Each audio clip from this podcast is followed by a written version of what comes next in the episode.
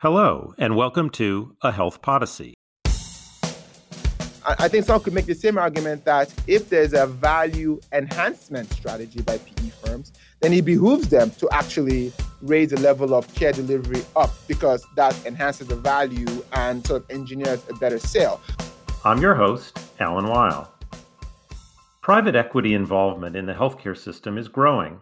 In 2018, the valuation of private equity deals in the U.S. healthcare sector surpassed $100 billion, a 20 fold increase from 2000 when it was less than $5 billion. Now, some analysts are concerned that the incentive structures built into private equity financing have exacerbated practices such as surprise billing and the general trend of increasing healthcare prices. Despite the increased presence of private equity in healthcare, there's been little systematic examination of its scope and even less analysis of its effects on access and spending. The role of private equity in hospitals is the topic of today's Health Podyssey. I'm joined by Dr. Anaeze Offodile, an assistant professor at the University of Texas MD Anderson Cancer Center and a fellow at the Baker Institute for Public Policy at Rice University. Dr. Offodile and his co authors published a paper in the May 2021 issue of Health Affairs that characterizes private equity acquisitions of acute care hospitals from 2003 to 2017. They found that private equity acquisitions occur predominantly in the mid Atlantic and southern U.S. and are more likely to be of hospitals that are for profit in urban areas and have larger bed sizes, more discharges, and more full time staff. Dr. Offodile, welcome to the program. Pleasure to be here, Alan. Thanks for having me. And on behalf of my team, we're excited to be here. Yeah, we're so happy to have you uh, joining us in this conversation. So, I'm not sure all of our listeners have thought very deeply about the term private equity that they probably hear every once in a while in the news. What is private equity investment? So, private equity um, really can be thought of as an alternative investment class, so sort of removed from the public markets um, that usually sources um, funding from big institutions. So you think of university endowments, foundations, and or high net worth individuals. Um, and the business model is to use this capital to direct investments in companies, public or private, um, for the purpose of gaining control so they are able to drive the day to day operations in a way that over time will sort of lead to revenue growth potential and value enhancement. So at the time of a subsequent sale, about three seven years, there is sort of a profit that's returned back to the limited partners, the investors, and the fund. So just to be clear, this investment is it tends to be for a limited amount of time. The idea is you acquire, you increase value, and then you sell. Correct. Yeah. So, and and I think that sets up one of the things I'd like to talk about is just how those three things sort of set apart private equity from other actors in the healthcare space. Well, I was just about to ask you. So, why would it matter if private equity is involved in a hospital finance? And sounds like you were just about to tell me. We think sort of private equity, I would just call it PE, PE firms um, acquiring hospitals. We think is interesting and why it's important for two things. First of all, I think sort of it raises questions as to the value proposition intrinsic to healthcare. So I think proponents of PE behavior in healthcare would say that sort of the prevailing inefficiencies in healthcare, which we all talked about and written about, waste, redundancies, um, those are actually opportunities for these firms where they can bring in sort of managerial discipline um, and sort of financial and operational engineering to sort of right the ship or course correct somewhat. So that's that's one argument. Um, and then how this plays out is to be determined. But I think secondly, and you touched on it, it raises um, sort of first order questions as to sort of what are the type of economic incentives um, that need to be aligned in healthcare to sort of engender high quality outcomes. So those are two big questions that sort of at least points of concern or importance to healthcare. Now, about one out of every five hospitals in this country is uh, investor owned or for profit anyway. The majority are nonprofit, and then there are also government, uh, publicly uh, owned hospitals. So, why is PE different from just the general matter of, of hospitals being for profit? So we think that PE firms uh, and their acquisition of these health systems um, along three elements are sharply different from anything else in the healthcare space. So number one is the reliance of debt on debt. So um, it's called a leverage buyout. So PE firms tend to acquire very mature businesses like hospitals and health systems. Um, so to do that, they use what's called a leverage buyout, which is about numbers differ, but about 20 30% equity and the rest 70 80% debt. And uh, so and that debt is typically collateralized by the assets of the target hospital health systems.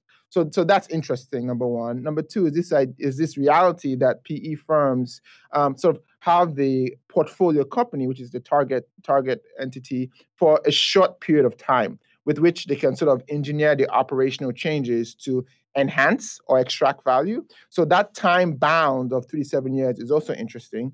And number three, um, PE, there's almost sort of a primacy of returning um, large returns to the investors in these firms. So, like, sort of these institutional investors or high net worth individuals sort of are able to accept a long period of illiquidity, so another of 10 years, with the expectation that they'll have really high annualized returns on the order of 20% that outperforms the public markets. So those are three sort of business realities that PE firms sort of deal with that we think set apart from the usual for-profit actors in healthcare. Now I know this isn't really a business podcast, but it, we are talking about the business of healthcare. So let me just make sure I understand the first of those and what the three together mean. Uh, when you say there's a lot of uh, debt, um, presumably that's fairly risky debt, so they're paying a pretty high return. Is that right? If you if you're one of the the uh, buyer, the holders of the debt in a in a PE transaction. So the key nuance there is that that debt is collateralized by the target or the acquired hospital system. So, so that's the first point of, of, of interest that is was surprising to me.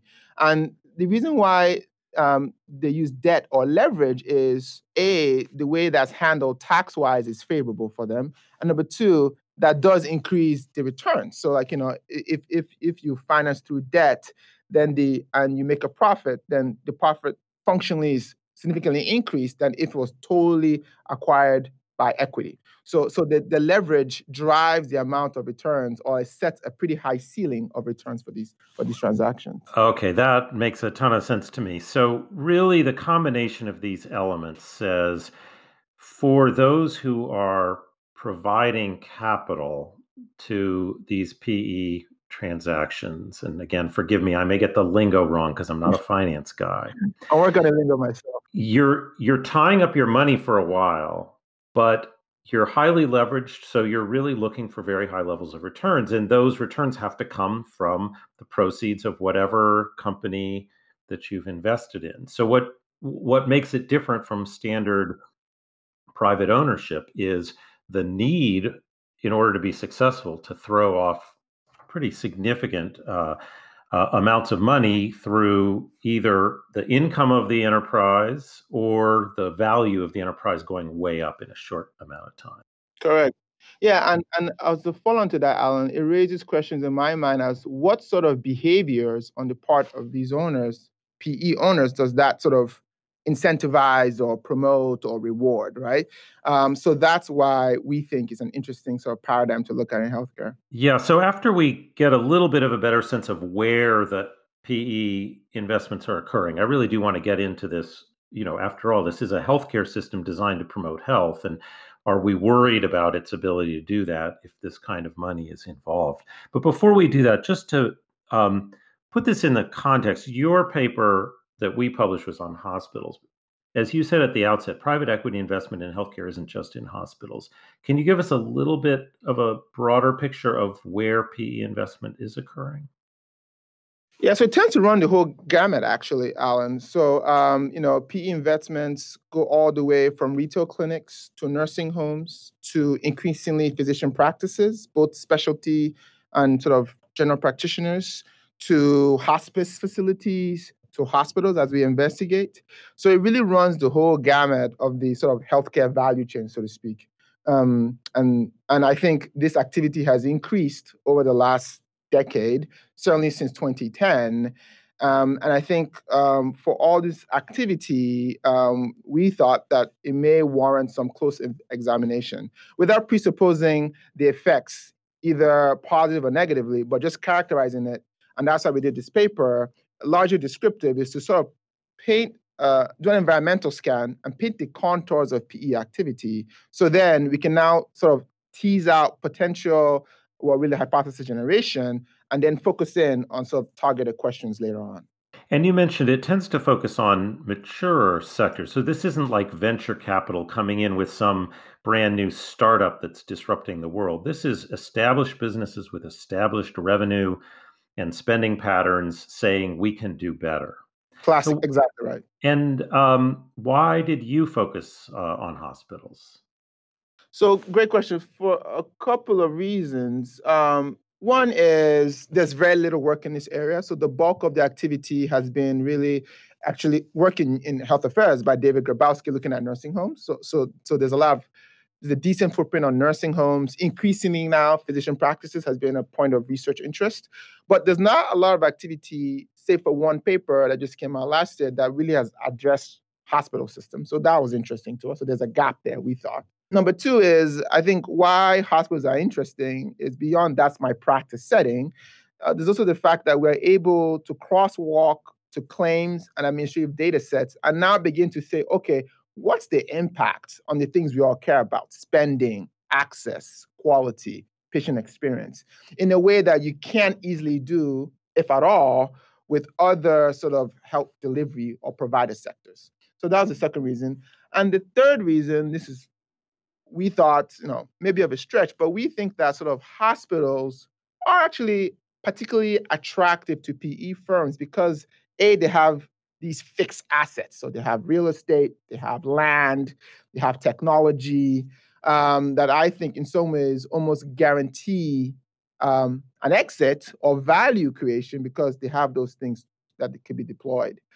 Well, I'll give you a fourth reason. It's more than a trillion dollars a year of national health expenditures and about a third of all the spending in healthcare. So, as big as nursing homes and physician practices may be, if you're looking for where the money is in healthcare, you kind of have to look at the hospitals. Um, well, I'm really eager to get into the um, descriptive findings, as you pointed out, and then the implications, which you've teased a bit. Uh, we'll talk about those uh, after we take a quick break. Before hitting the floors of Congress, health policy begins in the pages of Health Affairs. Stay up to date with the latest research and insights by subscribing to the leading health policy journal. Subscribers have exclusive access to Health Affairs research, ahead of print articles, and resource pages. Subscribe today by visiting our website at www.healthaffairs.org. And we're back. I'm speaking with Dr. Offodile about uh, the role of private equity in hospitals within the healthcare sector. Uh, your paper gave a lot of information about where you see transactions involving private equity. So let's just sort of start with the basic characteristics. You compared hospitals that were acquired with hospitals that weren't acquired, and you found some differences. Uh, what are a few of those differences? Right. So we saw that uh, on average, hospitals that were um, acquired by PE firms tended to be bigger based on bed size, tended to be, like you alluded to, um, situated in urban areas.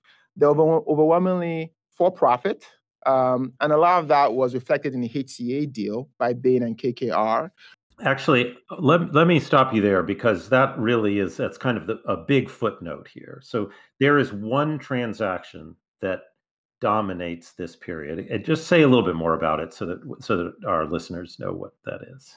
Sure. So there was an, an acquisition um, by several um, firms, but notably um, KKR and Bain, that involved HCA, of based out of Tennessee, Nashville, Tennessee, in 2006, seven, I believe, around that time period. And that deal, um, sort of, because it was a health system, really accounted for over 50% of the total hospitals represented in our sample. Um, so that sort of um, drove a lot of the results, although we did do subgroup analysis where we teased that out. But, but that deal drove a lot of the directionality of our results. So I think we, we did have to acknowledge that as well. Yep. Sorry to have interrupted. I just uh, that HCA deal is such a, a, presence in this analysis. So you were saying what what are the characteristics of those who were acquired? Right. Uh, and so so they tended to be bigger based on bed size, have a for-profit orientation, and over time sort of reflect more patient flow. So based on discharges compared to non-PE acquired hospital. And interestingly, uh, they tended to have a better sort of um, antecedent financial performance compared to non-target hospitals. Looking at margins and cost to charge ratio, and that performance tracked better um, over. You know, so we just sort of looked at um, the, the study period of 2003 to 2017. So over the study period, they tended to perform better as well. So I think what this sort of and and, I, and I'll say lastly that there there were some shifts discrete shifts in staffing levels, if you think about nursing and total FTEs, that we could sort of pick up a signal in looking at the data. Specifically, PE acquired hospitals tended to contract or not expand FTEs, nursing and total staffing over time compared to non-target hospitals. So those are the main things. And I'll say also, there seem to be uh, a pattern where a lot of these deals happen in the mid-Atlantic and southern southern United States with not a ton of footprint in the sort of Midwest or Pacific Northwest or the West Coast, which sort of um, strikes me as being non-random and sort of raises questions to like what's driving this? Is it demographic shifts largely? Is it sort of a footprint of for-profit hospitals and faith-based institutions?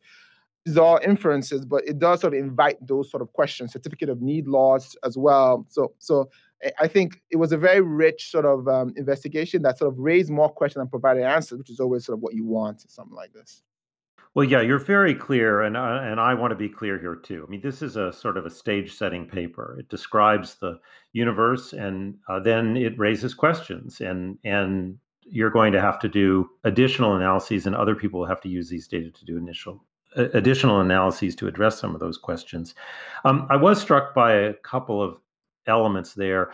There has sort of been this mythology around the struggling hospital um, and that you know they're about to go under and someone comes and rescues them it looks like that's not what's going on say a little more there that's perfect so you know i think alan um, there's always a temptation to sort of anchor to anecdotes or whatever is in the in the news. So I think classically there's the Hahnemann experience in Philadelphia, and and I think that's fine. But I think we want to be certainly very disciplined in how we sort of did the environmental scan. And you're right, what we did see is the prevailing narrative that PE firms sort of come in to a distressed asset um, and sort of take over and either extract value or enhance value to be determined, um, and then sort of engineer a sale. That did not seem to play out. A lot of our hospitals were fairly healthy financially pre acquisition. So we looked at the year prior to the PE buying the health system. So they're all doing pretty well based on margins and cost to charge ratio. Um, they were big and they were in urban areas. So, so it, it certainly um, threatens that narrative a little bit that that may not be the case. We certainly did see reports, and we put in the appendix, and I'll point readers to that, where they were sort of distressed hospitals that were acquired by PE, but that was not the majority. That was certainly not the norm. That that's I think probably one of the big take-home lessons for us as a group was actually exactly that. So the dominant story from a data perspective is these are relatively healthy hospitals with good balance sheets and good cash flow and PE comes in, and going back to where we started, it has certain imperatives for what it's got to deliver to those who are making the investment.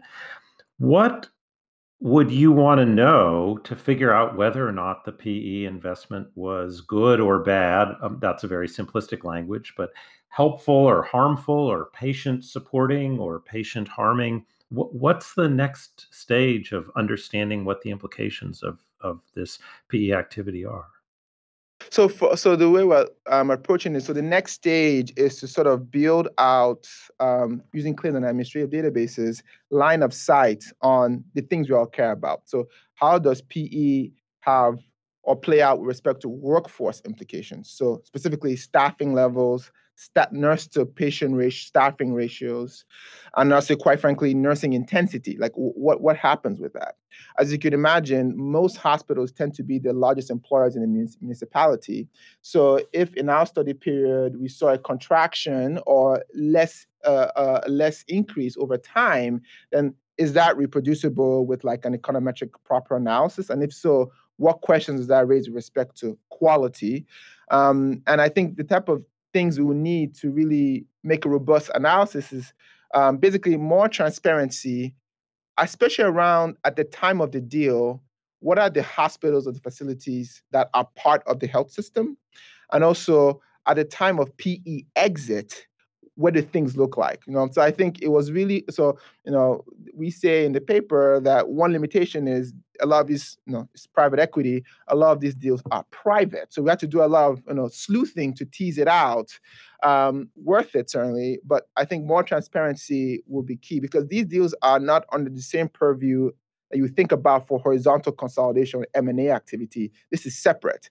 Um, but the behavior may be the same or even more extreme or less, but certainly warrants closer oversight. Um, yeah, I was really struck by that, and I, I guess I just want to put a, a, a, little exclamation point. I mean, you had to do some serious digging to get the data, and there's still limitations. But as you pointed out, these are these are changes in ownership structure, but they're not mergers that would get the scrutiny of the typical antitrust uh, entities that are worried that uh, too much of a certain commodity is being sold by one entity. So, what are the reporting requirements here?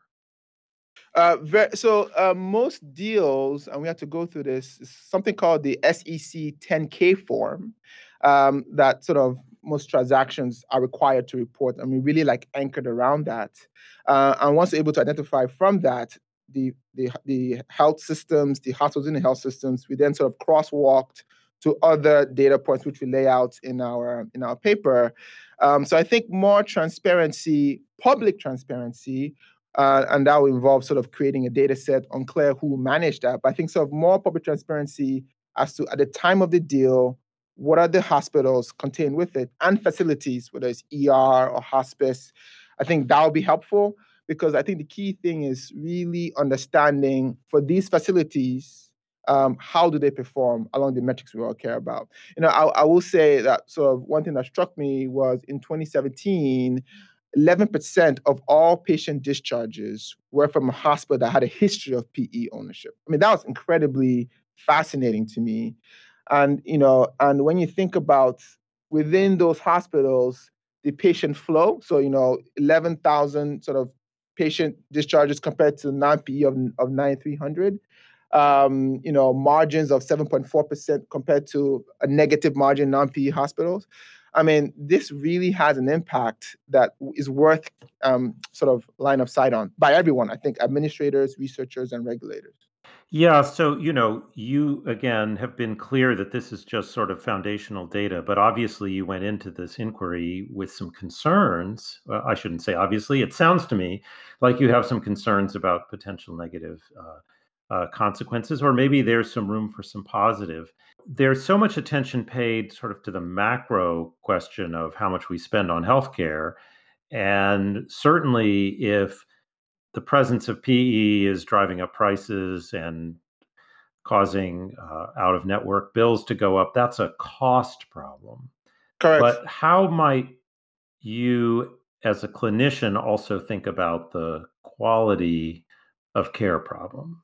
Correct. And and I will say that sort of our group, we sort of had no um, bias coming into this. You know, I think um, speaking for myself personally, I think like a lot of things in healthcare, I would expect the data to be mixed. You know, I think there will be some positive effects in some in some contexts and negative in others, and on average, probably mixed. If I was to guess, I think the interaction with quality is if, like we've established, that sort of those three things: the exit, the primacy of limited partners, and the and the debt uh, leverage buyout, sort of may drive sort of certain behaviors um, in excess of what we see in a typical for-profit actor, right? And the question becomes, um, are there unintended consequences or trade-offs invited due to sort of pursuit of profitability? I, I think someone could make the same argument that if there's a value enhancement strategy by PE firms, then it behooves them to actually raise the level of care delivery up because that enhances the value and sort of engineers a better sale. I think you make equal arguments, right? So I think PE firms could say, look, we're going to come in and streamline processes and get care quality up, improve our performance on hospital compare, on leapfrog, and that sort of, you know, I think that's a credible argument that can be made. So I think sort of, and with great humility in seeing that sort of exploratory results and how it challenged the prevailing narrative, um, A, we're glad that we took this sort of stage approach and I look to see what we find, which we're doing now with respect to quality spending accesses, access um, domains. Well, I really appreciate you uh, answering it that way. So, so there clearly are potential upsides. We just don't know if they exist. And in many respects, it sounds like um, similar conversations we have about consolidation in general, which can increase the economic leverage of an institution, but can also create potential for alignment and efficiency and, and clinical information sharing uh, that, that could be positive for patients. And we it's an empirical question whether or not it is. So I have to ask as we wrap up this session, you're you you're a surgeon this Correct. isn't exactly what you talk about in the surgical suite. How did you come to uh, focus on this area in your work? Thank you, Alan. Um, so, um, as, as you, you, you, graciously introduced me, uh, so I'm a, a, fellow at the Baker Institute, a think tank at Rice University, and I'm also a fellow at National Academy of Medicine in health policy as well.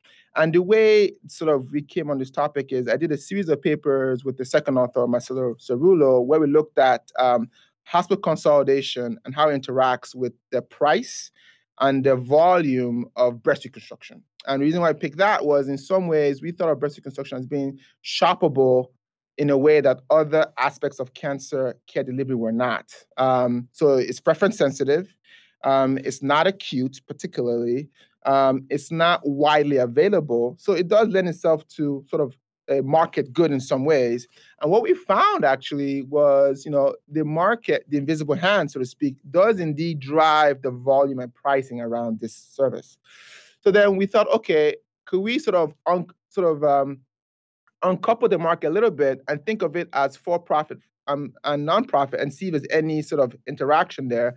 And we came to realize through in looking at the literature and a lot of the work in health affairs and the journals that sort of maybe that dichotomy is not as clear as we would like to think or certainly admit. Um, I think that the evidence is pretty robust at this point as to like sort of behaviors by those two entities. We thought, okay, what is an actor in healthcare space that maybe may provoke or at least sort of elicit a true um, distinction in behavior? And that's how we got to private equity. Um, and then sort of it's been a, a, two and a half year journey and um, certainly more to come. And thank you for the platform. And certainly my team across Duke, the Baker Institute, and MD Anderson, we're, we're, we're pretty excited um, for the for the platform at, at Health Affairs. Well, Dr. Offodile, it was uh, really great to get to meet you and hear about your work and what motivates it and how you got here. Um, I'm looking forward to a lot more. You've clearly found a topic that is both important and interesting in healthcare, but also uh, has clearly gets your interest going, which is the best kind of research of all. So thanks for joining me uh, today on a Health Podyssey. Thank you, sir.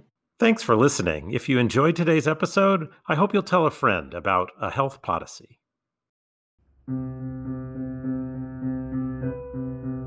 Health Podyssey is produced by Health Affairs, the leading journal for health policy research. The team behind the show includes Patty Sweet, Jeff Byers, Julia Vivolo, Sarah Kolk, and Sue Ducat. Like the show? Subscribe to a Health Podyssey on Apple Podcast, Spotify, Stitcher, Google, or wherever you listen to your favorite podcasts. Thanks for listening and have a great morning, day, or evening.